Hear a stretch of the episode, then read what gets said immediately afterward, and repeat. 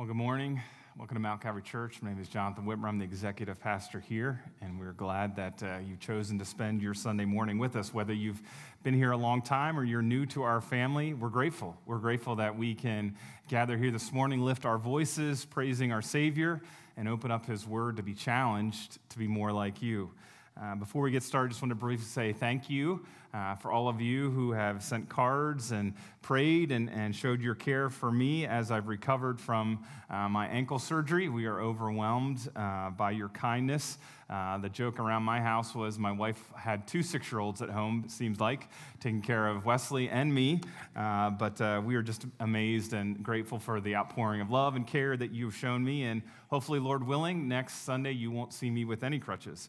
Uh, so I have a doctor's appointment this week, and hopefully things are going well. Well, if you were here last week, we celebrated uh, an important uh, uh milestone in our church's history. We bought uh, Mill Road Elementary uh, to expand our school ministry. we didn't buy another building this week. Uh, Adam is grateful for that. Uh, but we do want to celebrate just a few things. Uh, uh on Sunday afternoon, we packed 467 Operation Christmas Child boxes. That's 467 opportunities for kids to, to get a Christmas gift, but ultimately to hear about the greatest gift, the gospel of Jesus Christ. And so we're super excited about that. We need about $1,000 more to help cover shipping of those gifts. So you're interested in giving to that, that would be great. Um, uh, on Wednesday of this past week, our New Horizons ministry, a new ministry we started for 50 plus, uh, met with uh, someone from Echoes, our local winter shelter, and they packed 300 to go uh, lunches for people leaving the winter shelter that they could use and, and this winter. And so we were grateful for that. And this weekend, uh, 42 of our high school students are with Pastor Joe and his team on a retreat. I guess it's a winter retreat. There's snow there, it's cold. And so, uh, but they're heading back uh, today. But uh, we're just grateful for the opportunity that they have to go and learn and being challenged to be more like Jesus. And so, join with me in prayer as we uh, celebrate these things and just uh, commit our time to the Lord. Father, thank you. Thank you for what you're doing here at Mount Calvary. We just pause and recognize that it's all because of you. It's your grace, your goodness, and, uh, and we, just, we just say thank you. Thank you for what you're doing. Thank you for these shoe boxes that we get to pack and that we get to send all over the world to kids. And Lord, as they're given and as the gospel is shared, we pray that kids would put their faith and trust in you. Thank you for these lunches that we packed this week and, and for the winter shelter, and may they be used just to, to minister to people this winter in difficult circumstances. And thank you for our 42 high school students that are on, on, away this weekend for retreat. And Lord, I pray that you be with Pastor Joe and his team as they speak and encourage and spend time uh, in small groups, that you would use this time to draw uh, those kids to closer to you. Now, Lord, we just thank you for our time together in your word. We're thankful that your word is alive and active, can pierce our hearts, transform our lives. And Lord, that's our prayer this morning.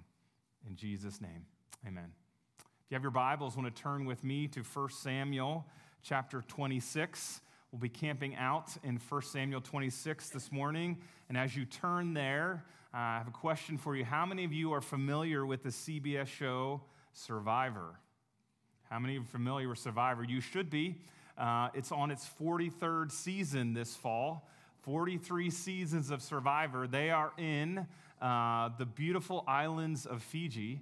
I don't know about you, but this cold weather that we've had this week, I could stand to be in the warm weather of Fiji. Maybe not the crazy competitions, but uh, Survivor, there's 18 castaways divided into three teams. They compete in all these crazy uh, events and activities. It was a youth pastor's dream. We watched Survivor and we're like, how do they get all these great ideas for games? How do they pull this all off? And then I'm like, they have a big staff. That's, that's all that they do. Jealous of that as a youth pastor. But they compete in all these crazy games, and, and the losing team, the losing tribe, has to go to tribal council, right? And someone is voted off the island. Someone's voted off the island. And so all participants have the same goal to outwit and outplay and outlast each other and become the sole survivor, winning the million dollars. So many people tune in on Wednesday nights to see the next great adventure, the next uh, amazing games that they're playing. And when you tune in on Wednesday night, you don't want to see a rerun. You want to see something new and something exciting. Well, in some ways, In our study in 1 Samuel, we've seen David in his own season of survivor, trying to outrun and outlast Saul and become the next king of Israel. And we come to chapter 26, and some of you might be saying, wait a minute, I think we hit a rerun. Like we've talked about this already. He's been in a similar situation. Saul is chasing David again, and David finds Saul in a helpless situation, and David spares his life. And while the situations are similar in 1 Samuel 24 and 1 Samuel 26, they are different stories. In 1 Samuel 24, remember, we find Saul in the bathroom in the midst of David's men in the cave of En Gedi. And here in 1 Samuel 26, we find David finding Saul asleep in the midst of Saul's camp in the wilderness of Ziph. So, as we begin to look at this chapter, I think it's important for us to understand the characters and the context of what we're looking at. And so, join with me, uh, starting at verse 1, as we read a few verses. Then the Ziphites came to Saul at Gibeah, saying, Is not David hiding himself on the hill of Hachilah, which is on the east of Yeshimon? So Saul arose and went down to the wilderness of Ziph with 3,000 chosen men of Israel to seek David in the wilderness of Ziph. And Saul encamped on the hill of Hachilah, which is beside the road on the east of Yeshimon. But David remained in the wilderness, and when he saw that Saul had came after him into the wilderness, David sent out spies and learned that Saul had indeed come. Then David rose and came to the place where Saul had encamped. And David saw the place where Saul lay, with Abner, son of Ner, the commander of his army. And Saul was lying within the encampment while his army was encamped around him. Then David said to Ahimelech the Hittite and to Joab's brother Abishai, the son of Zeruiah, Who will go down with me into the camp of Saul? So let's first kind of look at the circumstances of what's happening here. I have a map to show you kind of as we walk through some of the scenes that they're in and some of the people that we, that we find here in the beginning of the chapter. And first, we see the Ziphites. We've seen them before in 1 Samuel 23. They went to Saul before in that chapter to tell him of the location of David. Uh, they are Team Saul all the way. Matter of fact, David writes about them in Psalm 54 3, saying, For strangers have risen against me. Ruthless men seek my life. They do not set God before themselves. They were cruel men. They didn't respect or follow after God. They didn't like David. And their intel in, in 1 Samuel 23 almost helped Saul capture David previously. But at the last moment, the Philistines invaded the land and Saul had to go and fight them, so David escaped. But here in 1 Samuel 26, they're up to their old schemes again.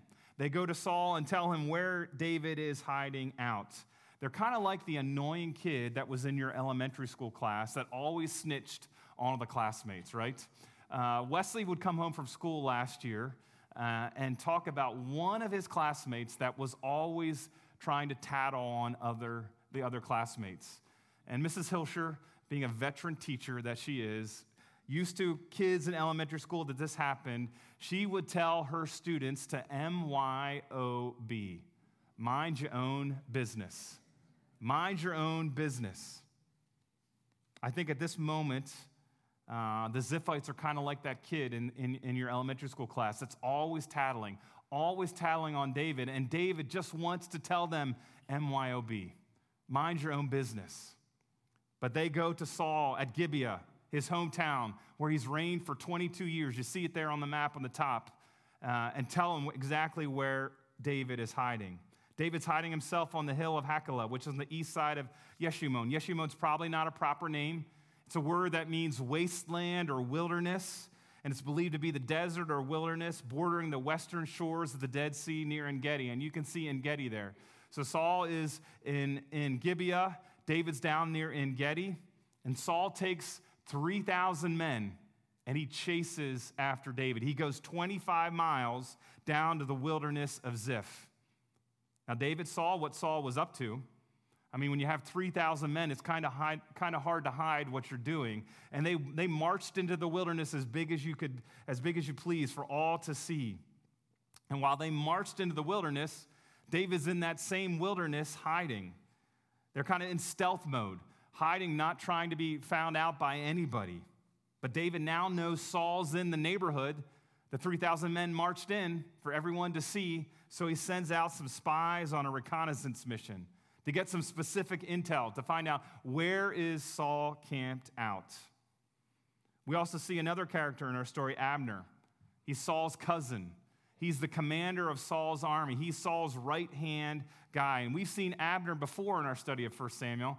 Don't know if you remember when David defeated Goliath, Abner, the commander, brought David to Saul after that great victory. And then we see Ahimelech the Hittite. He was probably a foreigner who joined David's band of men, and not too much is known about him. This is the only time that he's mentioned in Scripture. And finally, we see Abishai. He and Joab were sons of David's sister Zeruiah, and Abishai is one of David's warriors. And in 2 Samuel, we'll see that he becomes the leader of David's mighty men.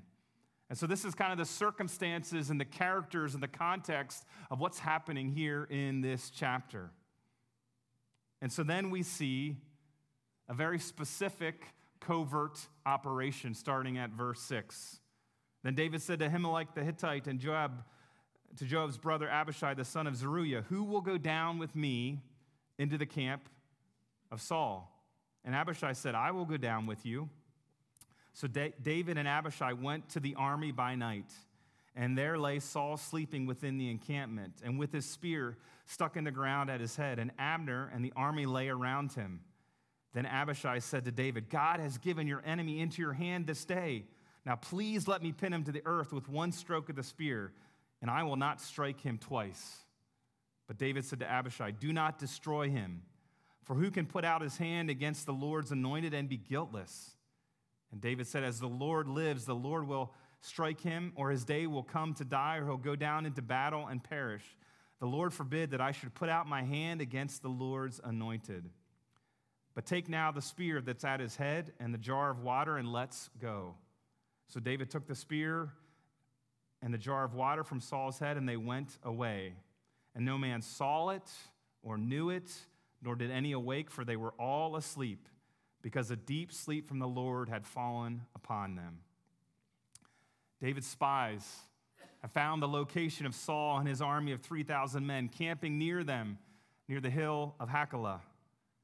David was notified of the location, and by the dark of night, David goes to check out the scene. He wants to see it for himself. And there he finds Saul asleep with Abner by his side and the army encamped around him, asleep. And after assessing the situation, David has an idea.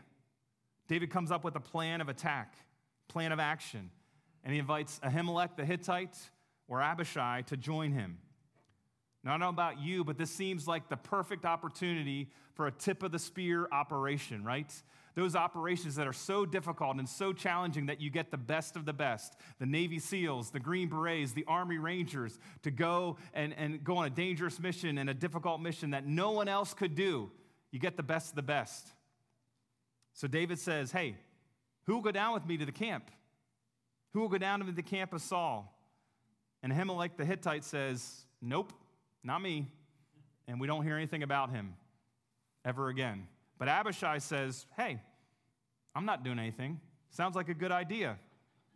And probably thinking that, hey, this is going to be some kind of daring raid by the dark of night, and, uh, and we'll have a great victory. So, by themselves, David and Abishai sneak down the hill into the camp, and they approach Saul and Abner, who are not by themselves. Again, remember, they're surrounded by 3,000 men sleeping. So, as far as a sound military operation goes, this doesn't seem like it, does it? This doesn't seem like a wise idea. This is 2 versus 3002. Not great odds. Who, who came up with this idea? Well, it was David. David's idea, and he was in charge, and so they just went along with it. So they successfully navigate their way through the army encampment, and they find themselves standing next to sleeping Saul and sleeping Abner. And Abishai, he sees the spear stuck in the ground and he's getting excited. He's like, This is the moment. This is the moment that will change your life, David, from running to royalty. We've hit the jackpot, we've hit the lottery. Then Abishai said to David in verse 8, God has given your enemy into your hand this day. Now please let me pin him to the earth with one stroke of the spear, and I will not strike him twice. It won't take me two times. Abishai sees the opportunity to end all the trouble that Saul has caused David. And in his excitement, he proclaims, Hey, God has given your enemy into your hands this day. I wonder if the situation caused David to flash back to another situation. David heard these words before. In 1 Samuel 24, his men in the cave said the same thing God has given your enemy into your hands. And Abishai's words are very similar to David's men in the cave in 1 Samuel 24. But in this instance, Abishai offers to do the dirty work. He says, David, let me take care of it. Let me grab the spear, and just with one thrust of the spear, all your problems will be gone. Saul will be dead. It won't take me two times. At the mention of the spear, I'm sure David's flooded with emotions. He has to remember Saul's spear, and they're not great memories. They're not memories that you want to really remember. On two previous occasions, in 1 Samuel 18 and 1 Samuel 19, David has come face to face with Saul's spear. The Spirit of the Lord had left Saul and it was now with David. And David went out to battle against the Philistines, and God gave him a great victory. And he came back to a victor's parade, and everybody's singing about him, and Saul was angry. A spirit, an evil spirit of jealousy and hatred and fear had fallen upon Saul because they were celebrating David. And so, as David innocently played the lyre in, his, in, in the house, Saul twice, on two different occasions, threw the spear at David trying to kill him. At this moment, David is faced with the decision in the dark of night Do I seek revenge or do I do what's right? And there, in the dark of nights, our students are on, on a retreat and they're in the middle of nowhere. And the one thing that when we always would go on retreats like that, they would be like, it's really dark out here because there's no lights. But in the middle of the dark of night, David lets his light shine. He chooses not revenge, but chooses to do what's right. Chooses to trust God's plan. Chooses to trust that God that he has a good plan. And he tells Abishai in verse 9, don't destroy him. Don't destroy him. For who can put out his hand against the Lord's anointed and be guiltless?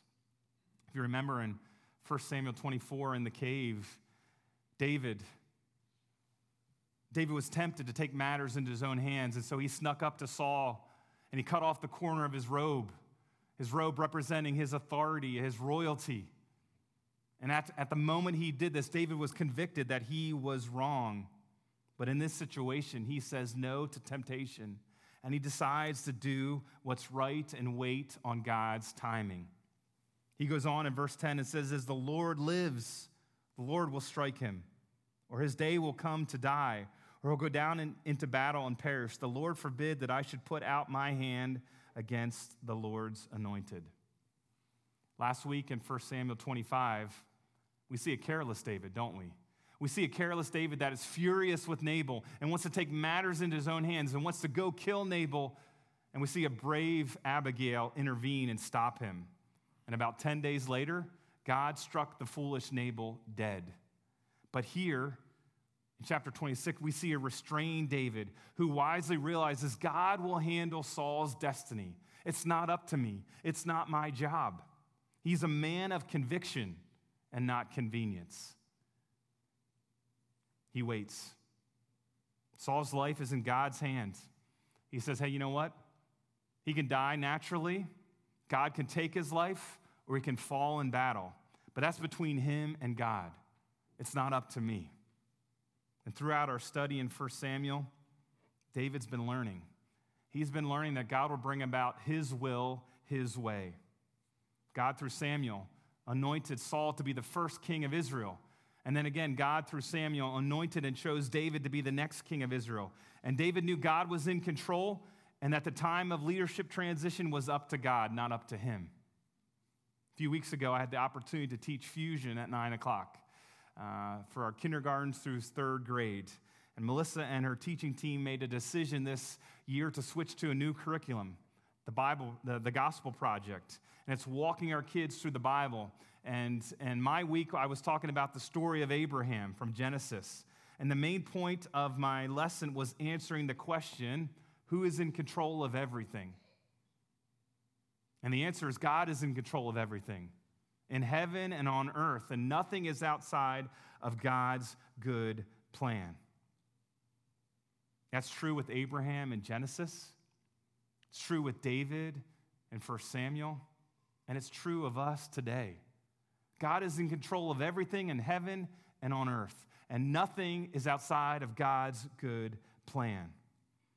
So David shows amazing restraint. He shows amazing respect. He decides to trust God and let God handle the royal transition in his time.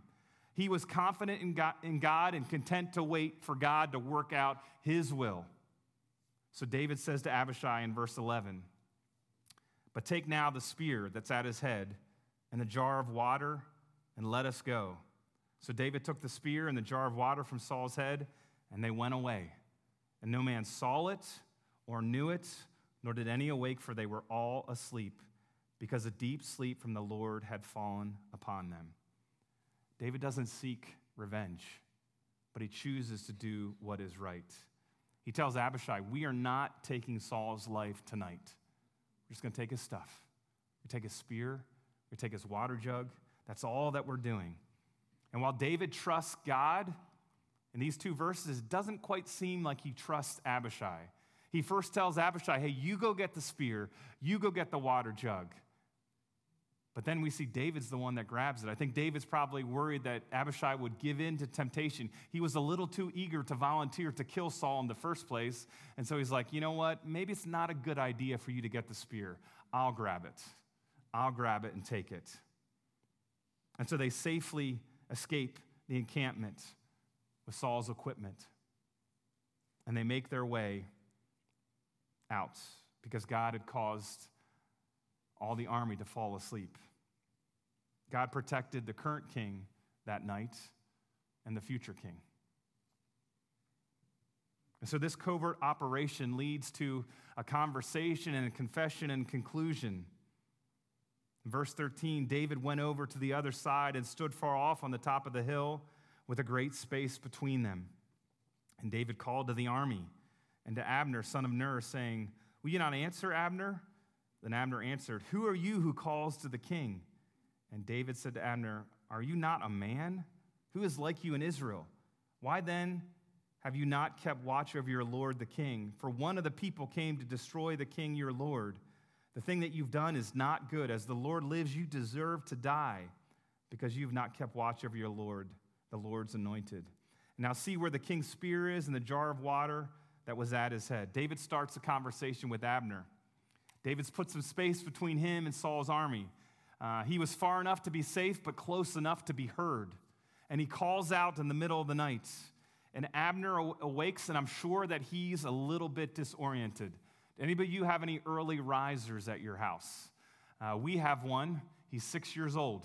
And he wakes up and he's ready to talk. I mean, he just wakes up and he's instantly talking. So we're often woken by mommy, daddy, and then a constant flood of words. This morning, I was brushing my teeth at six o'clock in the morning, and he's talking to me about Minecraft. Who cares about Minecraft at six o'clock in the morning? But he gets really frustrated. He jumps right into a conversation and he gets frustrated if you don't respond. And oftentimes we're like, hey, buddy, give me a moment. I just woke up. Now, I'm an early riser, but I'm an early riser that's not ready to use their words to like two hours later. And, and, and so I like getting up early, but I like getting up early not having to talk to anybody and, and just get, being productive. But that's not Wesley. I mean, he just wants to talk. And so, uh, and so we often are awoken a little disoriented about this conversation that's happening. And that's Abner here. He's waking up and, and, and David's talking and he doesn't recognize who's talking to him. He asks, Hey, who's shouting at the king? Who woke me up? Who's shouting? And David doesn't bother to reveal his identity. He goes right to it. And man, he goes hard after Abner, doesn't he? I mean, he goes right at him. He says, Abner, you are a failure. You're a lousy commander. You have not protected the, properly protected the king. You were asleep at your post. You didn't guard the king. And the punishment for you and all your men deserve is death.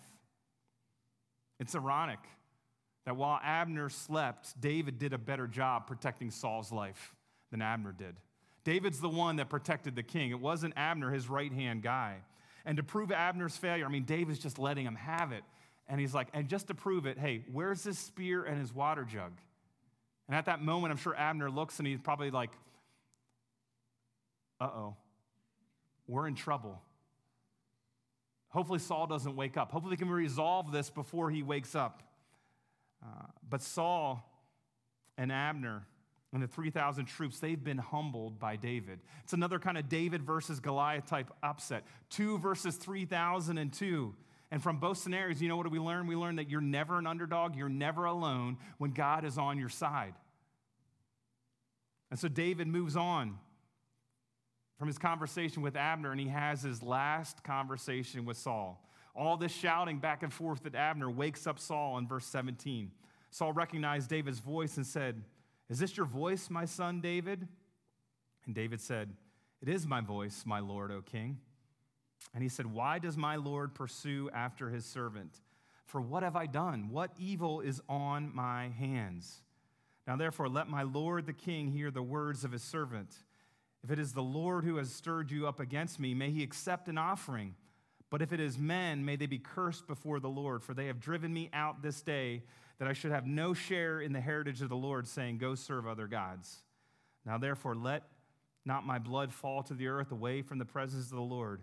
For the king of Israel has come out to seek a single flea, like one who hunts a partridge in the mountains. Saul finally awakes and he calls out his, I, I think that's you, David. Is that your voice? David, my son?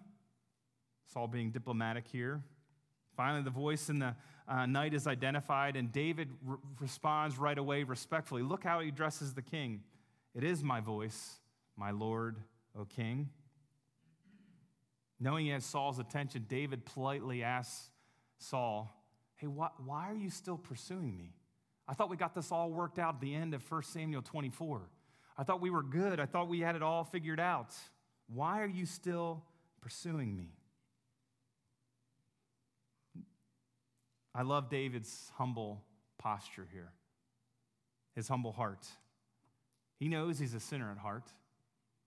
He knows Saul is in the wrong, but he wants to see if maybe he's done something. Maybe he sinned against Saul, causing Saul to be angry and chasing him. He doesn't want to overlook that possibility. And so he says, Why does my Lord pursue his servant? David's words matched his life. He is He's been content with his position. He's loyally served the king time and time and time again. He's never looked for an opportunity to seize Saul's power prematurely. But again, he wants to make sure that he's not been in sin, that he's not been wrong. And so he says, What evil is on my hands? Saul, have I done anything wrong towards you? David says if Saul's pursuit of him is because it's the judgment of God of, uh, because of his sin, then, then he wants to make it right. He wants to be forgiven. He wants to go and offer an offering of, of atonement. But he says, But hey, if Saul's pursuit of me is because of wicked counsel from evil men, then David wants them cursed. It's pretty harsh. Why does he say that? Because Saul's unrelenting hunt for David has driven David out of the Lord's heritage, the Lord's inheritance, the promised land. He is no longer in the promised land. He's in pagan nations with other gods. And, and Saul's pursuit of him has taken, from the present, taken him from the presence of the Lord, keeping him from enjoying public worship at the tabernacle. And yes, the Spirit of the Lord is with David. But he's not been able to be in his home country, worshiping with his people, eh, worshiping the one true God at the tabernacle. Corporate worship was a priority to David, and he missed it. And it pained him that he no longer had the opportunity to come together and worship with God's people. What about us? Is corporate worship a priority for us? I don't know about you, but I love to come together and lift our voices, singing praises to our God. I love as we get to come as a community and, and, and be taught from God's word.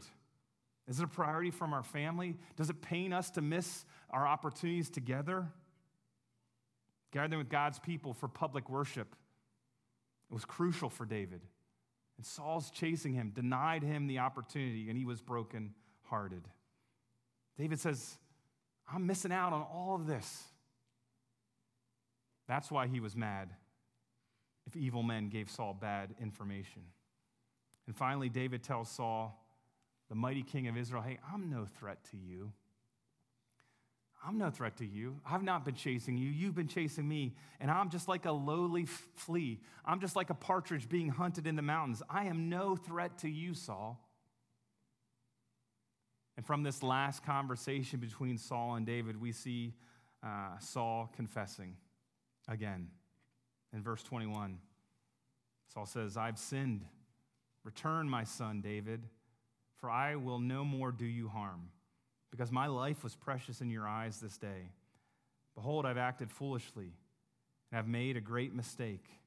And David answered and said, Here is the spear, O king. Let one of your young men come over and take it. The Lord rewards every man for his righteousness and his faithfulness. For the Lord gave you into my hand today, and I would not put out my hand against the Lord's anointed. Behold, as your life was precious this day in my sight, so may my life be precious in the sight of the Lord, and may he deliver me out of all tribulation. Then Saul said to David, Blessed be you, my son David. You will do many things and will succeed in them all. So David went away, and Saul returned to his place. Saul speaks. He makes it clear he's the one who sinned. But before we celebrate, before we celebrate and think David is safe, remember this happened before in 1 Samuel 24, and David's a little more wiser this time. He's, he's a little more wiser. He doesn't quite trust, uh, trust Saul. And so Saul wants David to return with him. He says, Hey, come back to me, my son. But David says, Nope, you, don't, you didn't earn my trust. I'm not coming back with you. I'll just give you your stuff back. Send a guy to come get it. So David protected himself and wisely gives him back the spear, but doesn't take it to Saul. And Saul concludes his last conversation with David by conferring a blessing on him.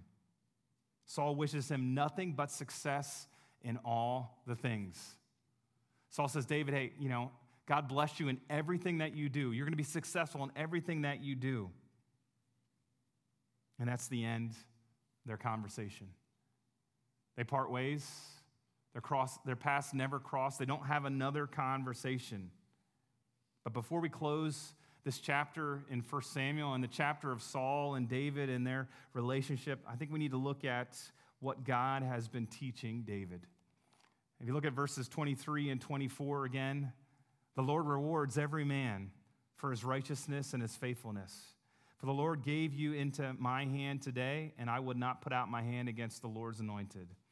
Behold, as your life was precious this day in my sight, so may my life be precious in the sight of the Lord, and may he deliver me out of all tribulation.